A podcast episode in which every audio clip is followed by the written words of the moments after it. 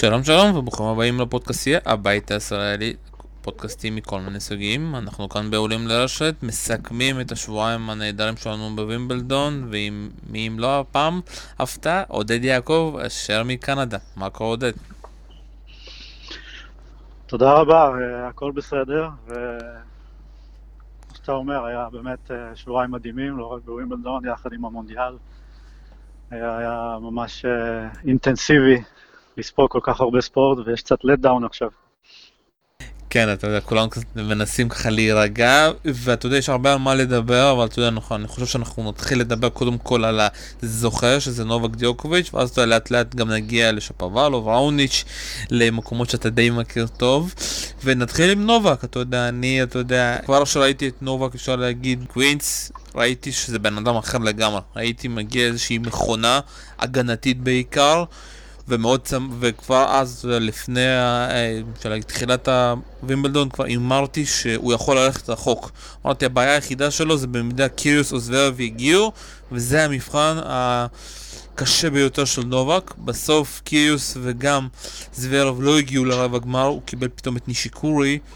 וזה, אתה יודע, היה איזשהו עניין שיש לו רבע גמר קל, אז אני אמרתי שמה, כן, הוא יכול להגיע רחוק, לעומת אה, דל פוטו נדל, שהיה שם מפגש מאוד קשה. גם לפדר מול אנדרסון היה קשה, ובסוף אנחנו רואים את נובק מגיע לחצי גמר מדהים, אחד המשחקים הכי טובים, וגם מול אנדרסון, סט שלישי פשוט מדהים, אתה יודע שהוא לא נתן שם לשבור, וכל פעם הוא הצליח להוציא עוד מכה ועוד מכה, ובסופו של דבר, אתה יודע, אנחנו יכולים להגיד שהשחקן חזר, ובקטע, אתה יודע, שהכי נאבד לו, וזה המנטליות. איך באמת הוא החזיר, וזה החזיר אותו, אתה יודע, לטופ של הטופ, ולקח את התואר הזה.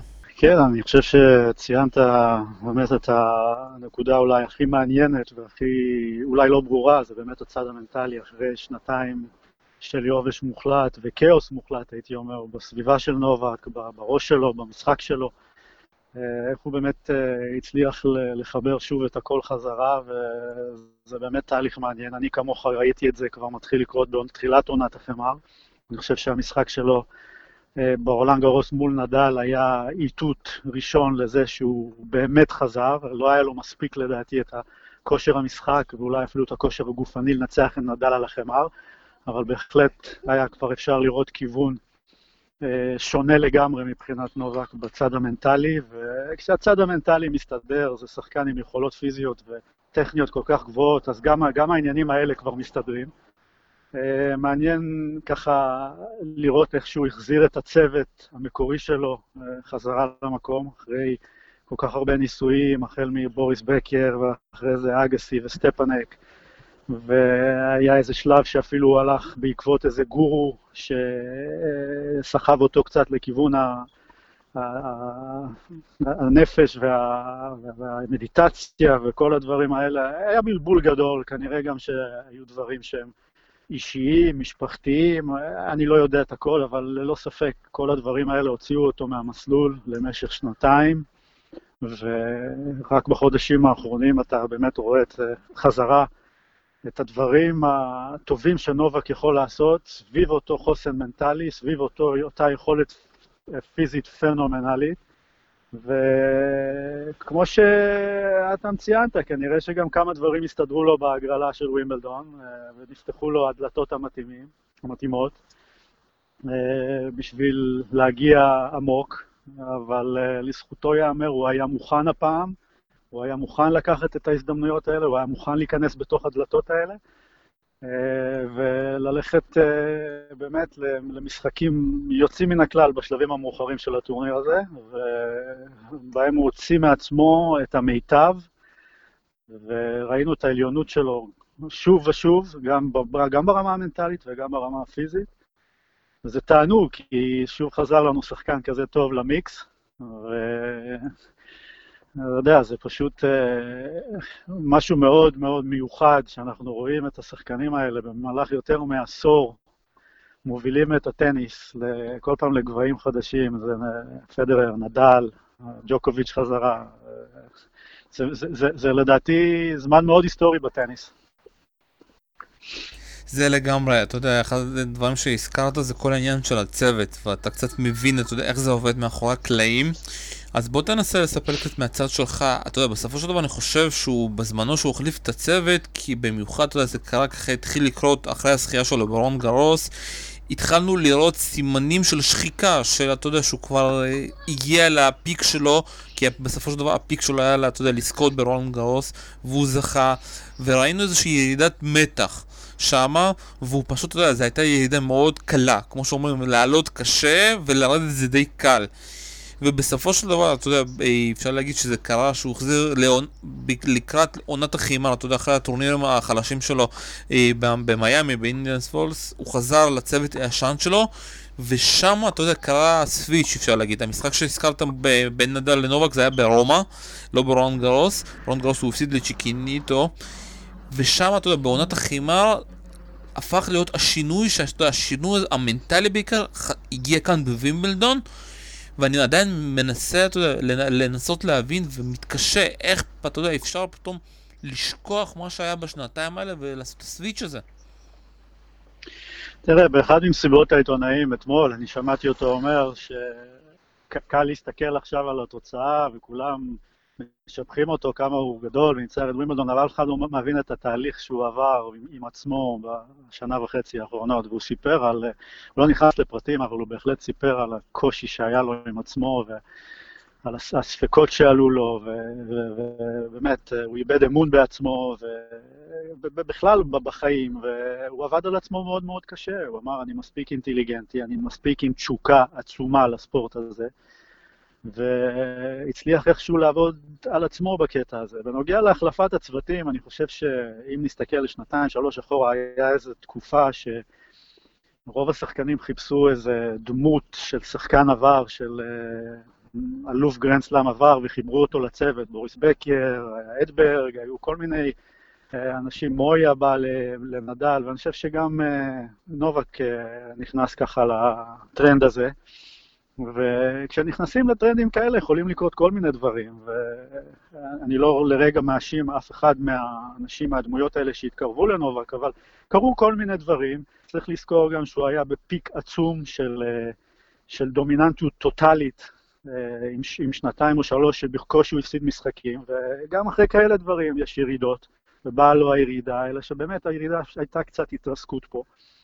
השתלבה גם לתוכה פציעה טורדנית במרפק, ככה שאני חושב שהוא הלך הביתה, עשה חושבים, באמת חזר לדברים הבסיסיים, חזר למקומות שאתה יודע, למקורות, מה שאומרים. ויש לו בחור מדהים בשם מריאן ויידה, שנמצא איתו מעל עשור וחצי, אני מכיר אותו אישית, בן אדם יוצא מן הכלל, בן אדם מדהים שהוביל אותו לצמרת, וכנראה שהקרבה והקשר החזק ביניהם הוא זה ש...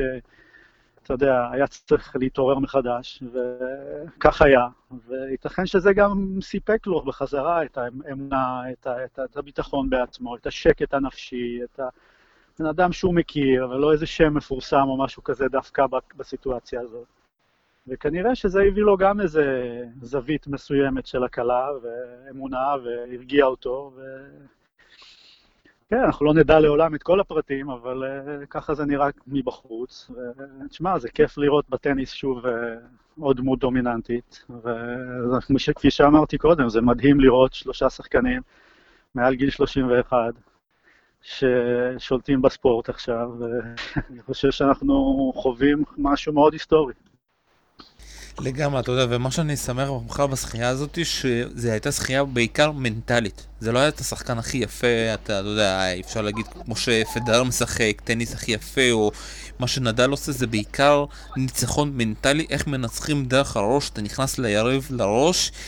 ואתה יודע, ואני רוצה כבר להתקדם גם לאנדרסון, אתה יודע, ראינו פה עוד שחקן שהגיע משום מקום לנצח את פדרר בחמש מערכות אחרי שפיגר 2-0, לנצח את אה, איזנר במשחק הכי ארוך, אתה יודע, שהשיגע את כולנו ב-26-24. בוא תנסה לי להסביר לי מהנקודה שלך, ואני מאמין שקצת אתה מכיר את אנדרסון, כי קצת הסתובבת, הוא שחקן די ותיק. בוא תנסה קצת להסביר את הבן אדם שנקרא אנדרסון, כי אני עד עכשיו לא מצליח להבין. השחקן גם הגיע לגמר ב-US Open, לא מצליח להבין את התופעה הזאת של אנדרסון, שהוא מצליח יותר, אפשר להגיד, בגרנדסלמים, כי זה משחקים יותר ארוכים מאשר בסבב הרגיל. כן, אם ננצח, ננתח טיפה את ה... ההתפתחות שלו, אז אנדרסון שחקן מאוד מעניין, שאני חושב שהכישרון הגדול ביותר שלו זה היכולת ללמוד, היכולת להתקדם והיכולת לשמר את מה שהוא לומד. אני חושב שזה שחקן שסך הכל יצא מהמכללות, היה שחקן מאוד בינוני, לקח לו איזה שלוש שנים אחרי המכללות לטפס למאה הראשונים. בסטראגל עצום, בקושי, ואיכשהו מצא את עצמו במאה הראשונים אחרי שלוש שנים, וכל הזמן הייתה לו התקדמות איטית, איטית כזאת, הדרגתית, כשהוא לומד והוא מוסיף המון למשחק שלו, החבטות שלו משתפרות, הצד הפיזי שלו משתפר, יש לו יכולת לימוד עצומה. אני לא חושב שהוא ניחן באותם כישרונות טבעיים שיש לנדל, לפדרר וג'וקוביץ', אבל ביכולת לימוד הוא באמת ברמה הגבוהה ביותר ש, ש, ש, ש, שמכירים, וטיפס לאט לאט, והביטחון גודל, ובואו לא ניקח ממנו את הממדים הפיזיים שלו, הוא, הוא בחור סך הכל מאוד גבוה, אתלט מצוין, יוצא מן הכלל לגובה שלו, הוא נע על המגרש בצורה יוצאת מן הכלל לגובה שלו. הסרף שלו זה חבטה אימתנית שהלכה והשתפרה עם השנים, אז יש לו גיין סרף חזק מאוד להישען עליו.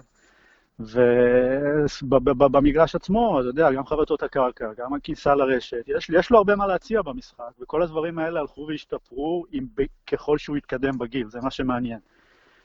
וכנראה שגם אה, אות, אותם, אה, אותם טניסאים מבוגרים אה, הביאו עליו את ההשראה שהוא יכול לעשות את זה בגיל יותר מתקדם. והוא ממשיך, והוא ממשיך בשלו, בשקט בשקט, וכנראה שהבמות האלה עושות לו ממש טוב. והוא מצליח להרים את עצמו בעוד 30-40 אה, אחוז, שזה, שזה ערך מדהים בשביל, אה, בשביל להגיע לשלבים אה, מאוחרים של, של הגרנדסלאם. ובואו ניקח בחשבון שגם בהארדקורט ב-US Open וגם הדשא הם, הם מחמיאים לו, הם טובים לו, אבל יש לו, את ה, יש לו את האומץ ויש לו את האמונה שהוא שייך לטופ הזה, ותשמע, זה עושה ניצחון מדהים על פדרר, זה לא, להציל match point ב-2-0 down במערכות, אה, זה, זה, זה, זה, זה מראה על כוח עצום בפנים ואמונה עצומה, כי הרבה פעמים שמתמודדים מול פדרר, אתה יודע, אתה כבר באיזשהו מקום משחק בסוף המשחק רק בשביל ככה ליהנות ולהוציא תוצאה טובה, מה שנקרא. הוא הפך את זה, והוא הפך את זה בצורה בלתי נתפסת, שנתנה לו המון ביטחון כבר לחצי גמר. והנה, אני חושב שהוא פשוט היה מרוקן בגמר, ולא אחרי כל כך הרבה שעות על המגרש, ברבע ובחצי, לא היה לו כל כך מה להציע מבחינה גופנית, אם כי גם שם ראית שאחרי שתי מערכות הוא קצת השתחרר וקצת הצליח להביא קצת ניצוצות ממה שהוא הראה קודם לכן. שוב פעם, אתה יודע, הוא נתן טורניר מדהים, ואני עדיין מתקשה להבין מאיפה הקטע המנטלי הזה מגיע. מה שהיה מול פדרר, גם מה שהיה מול איזנר, אתה יודע, זה לא קל לעמוד מול איזנר ולהגיע למצב שאתה לא נשבר שם במערכה החמישית, ואני מנסה להבין, ואני לא כל כך מצליח להבין איך, מאיפה זה מגיע, מאיפה מגיע, אתה יודע, המידה הזאת שאתה לא נשבר. תראה, המוח האנושי זה משהו מאוד מורכב, אי אפשר להסביר כל דבר כזה, אבל זה ברור שיש לו עתודות, עתודות נפשיות אה, עמוקות ובריאות, ואתה רואה גם על שפת הגוף שלו כמה שהוא מעודד את עצמו וכמה שהוא נראה אחד שמאמין בעצמו בכל סיטואציה, הוא משחק נקודה-נקודה, חופר פנימה. הוא, הוא לא, לא אמוציונלי יותר מדי וגורר איתו דברים, אה, אירועים רעים, אלא למעשה ממש רוכב על כל אירוע טוב. וצובר ביטחון, ואני חושב, שוב, זה, זה, זה אחת התכונות החזקות שלו, הוא לומד מ, מ, מהאירועים האלה, הוא, הוא צובר המון ביטחון מהניצחונות שלו, ו, והוא מרגיש שהוא שייך, כי באמת, באמת, אני רוצה להדגיש שוב, יש לו גם כלים. בואו לא נשכח שזה רק מנטלי, יש לו גם כלים, יש לו משחקון הגשה מעולה שהוא יכול להישען עליו, ויש לו חבטות קרקע, והוא זז טוב יחסית לגובהו, ככה שהוא מרגיש שהוא משחק עם, עם איזנר ומשחק עם... עם, עם, עם, עם, עם החבורה הזאת, הוא מרגיש שיש לו את המשחק לעמוד איתם, וזה גם מרכיב עצום בביטחון. שוב פעם, אתה יודע, ההצלחה שלו הייתה, אפשר להגיד, ההפתעה הכי גדולה אה, בעיקר, אתה יודע, מבחינת איך שהוא עמד מנטלית, גם מול פדר, גם מול איזנר, וגם, אתה יודע, בסט השלישי הענק שהוא נתן לנובק, כמו גם נובק אמר, אתה יודע, בסוף הוא היה יותר טוב, ואני הצלחתי אה, לצאת משם אה, בנס, ואתה יודע, ואם אנחנו כבר מדברים, אנחנו גם, אה, אני רוצה גם כשנדבר קצת על הטניס הקנדי, שאתה... די מורה שם, ואנחנו, אני רוצה לדבר על דניס שפובלוב, השחקן הקנדי שאתה יודע, פרץ ככה לחיינו לפני שנה בטורנירים בקנדה, ואתה יודע, גם בעונת החימה אפשר להגיד שהוא נתן אה, טניס די טוב, וגם בווימבלדון, אתה יודע, אה, היה, אתה יודע, די קרוב לעבור את uh, פאר הצרפתי, והחוסר הניסיון הזה, אפשר להגיד, שככה מנע ממנו, בעיקר בשובר שוויון שהוא קצת נעלם שם. בוא קצת uh, תספר קצת מההיכרות שלך על השחקן, כי הרבה מאזינים לא יודעים, ומנסים להבין איך קנדה הצליחה uh, לטפח את השחקן הזה, והוא פרץ ככה בגיל צעיר, למרות התקרית שהייתה בגביע דוויס עם השופט, שאני מאמין שהתקרית הזאת גרמה, אתה יודע, לאיזשהו... Uh, פחד או אתה יודע איזשהו אפקט רע. כן, תראה, דניס הוא אישיות מאוד מעניינת, מעבר לטניס היוצא מן הכלל שיש לו, אני חושב שזה בחור שמכוון גבוה, זה בחור שמרגיש שהוא יכול להיות בטופ העולמי, והאמונה שלו הזאת היא חזקה מאוד, והיא מגובה בעבודה קשה מאוד, בחור שעובד מאוד קשה, שאוהב מאוד את המשחק, שאוהב מאוד להתאמן, אוהב מאוד להתחרות. ככה שיש הרבה, הרבה נתונים טובים בזכותו שם. אני רק דיבר, שוחחתי פה לפני איזה רבע שעה עם איזה חבר פה, על זה שדניס בגילאי 12, גילאי 14, אפילו גילאי 16, לא זכה באליפות לאומית בקנדה. עד כדי כך שהוא לא היה הדומיננטי ביותר בקנדה. ובשבילי, עבורי קצת זה הפתעה גדולה שהוא הצליח, לא שהוא הצליח, אלא שהוא הצליח כל כך מהר ו, ו, ועשה, ועשה קפיצה מטאורית בין גילאי 16 ל-19, אה, אתה יודע, יכולנו לצפות, יכולנו לראות שהוא יהיה שחקן טוב בעוד חמש, שש, שבע, שמונה שנים במאייה הראשונה, אבל, אבל לראות את הסצנריו הזה קורה, שבין גיל 16 ל-19 הבן אדם פורץ לטופ 100, לטופ 50, ומבסס את עצמו ב-25 השחקנים הטובים ביותר בעולם, את זה קשה היה לראות. אבל אה, זה, זה שוב חיבור של, של, של הרבה דברים, ש, ש, שבבסיסם גם היכולת המדהימה שלו בחבטות. תשמע, יש לו, יש לו, הוא שמאלי, הוא אתלט מדהים, הוא מבחינה גופנית גמיש, מהיר, זריז, רואה את המשחק יוצא מן הכלל, יש לו עוצמה בלתי רגילה בחבטות, יש לו סרב שמאלי קש, קשה מאוד לשחק מולו, ככה שיש לו את הכלים, להיכנס למיקס הזה. אה, בוא לא נשכח שהוא מתמודד עם רוב, רוב השחקנים שהוא מתמודד איתם היום הם עשור מבוגרים ממנו לפחות, ככה שאלמנט הניסיון עדיין משחק תפקיד. ניסיון מולם, ניסיון מול עצמו, איך הוא מתנהל מול עצמו, איך הוא לומד מהניסיון, מה, מההתנסויות שלו, ככה שזה זה, זה, זה רק השעון יתקתק ויעזור לו, זה שום דבר אחר, אפשר לקצר את התהליך הזה, אבל יש פה בחור שאני קטונתי מלדבר, אבל כששומעים את מקנרו ואת בקר ואת ברד גילברד מדברים עליו, הם מדברים על חומר של טופ חמש.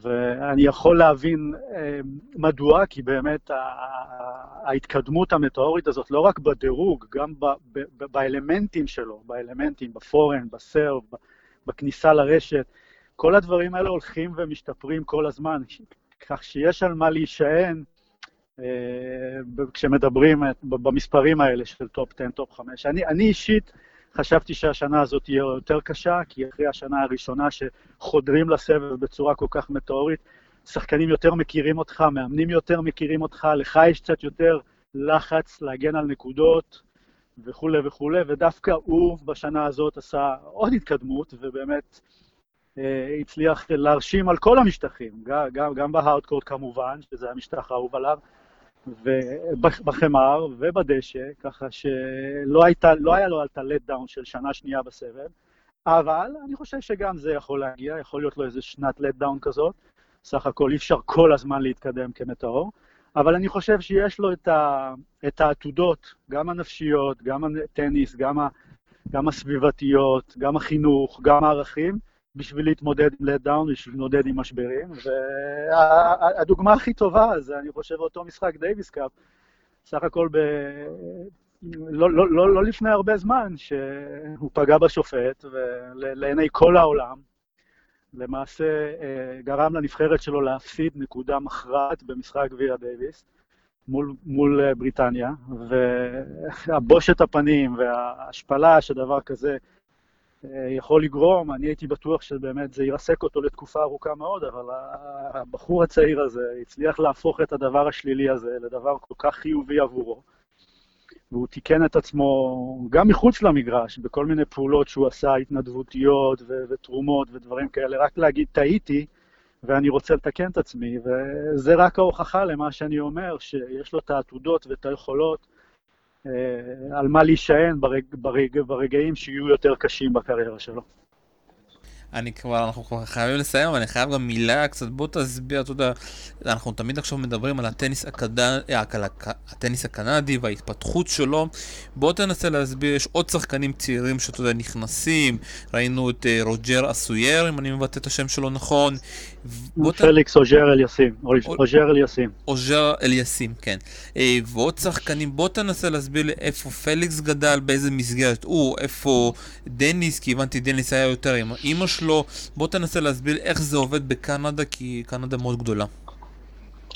כן, אני חושב שזו הערה מצוינת. קנדה היא מדינה מאוד קשה מבחינה גיאוגרפית. אנחנו מדברים על, אה, על אה, מדינה שנייה בגודלה בעולם בשטח, ולטוס מצד אחד לצד שני זה יותר משש וחצי שעות, ככה שלעשות דברים לאומיים שמאחדים את כולם זה לא פשוט, זה לוקח המון עתודות.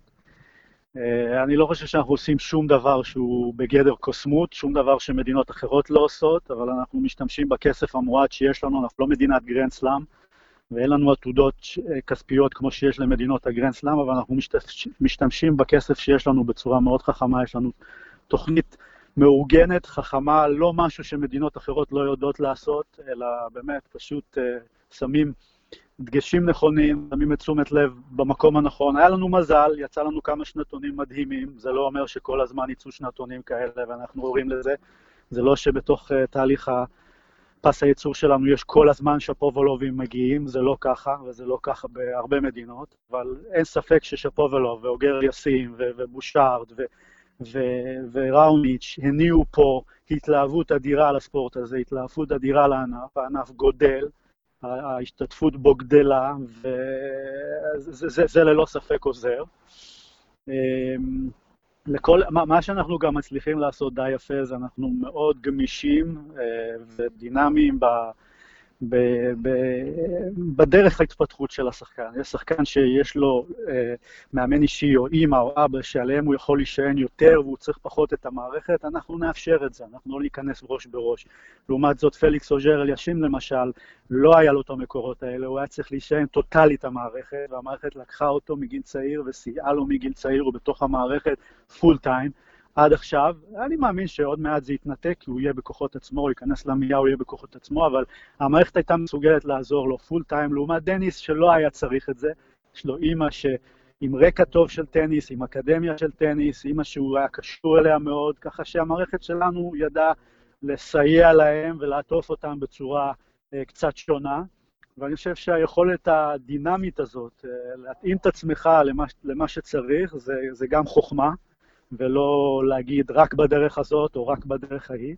זהו, אני אומר עוד פעם, אין פה קוסמות, יש פה הרבה עבודה קשה, יש פה הרבה התלהבות מהספורט, דברים שהיו בארץ במשך עשורים, התלהבות, ענף חדש, גם היה בארץ בשנות ה-80 וה-90, כל כך הרבה שחקנים רצו לשחק והתלהבו, ובאו עמוס וגלעד, ואחרי זה הראל ואנה, ואחריהם דודי ושחר, וגרמו לכל כך הרבה אה, ילדים קטנים לשחק ולהתלהב, והמערכות במידה מסוימת עבדו יפה מאוד אה, כדי לטפח את אותם ילדים שרצו להיכנס. ככה שבאמת אין פה קוסמות, אין פה קוסמות, אבל יש פה קצת סדר, קצת ארגון, ו... והרבה התלהבות של ספורט חדש שמצליח.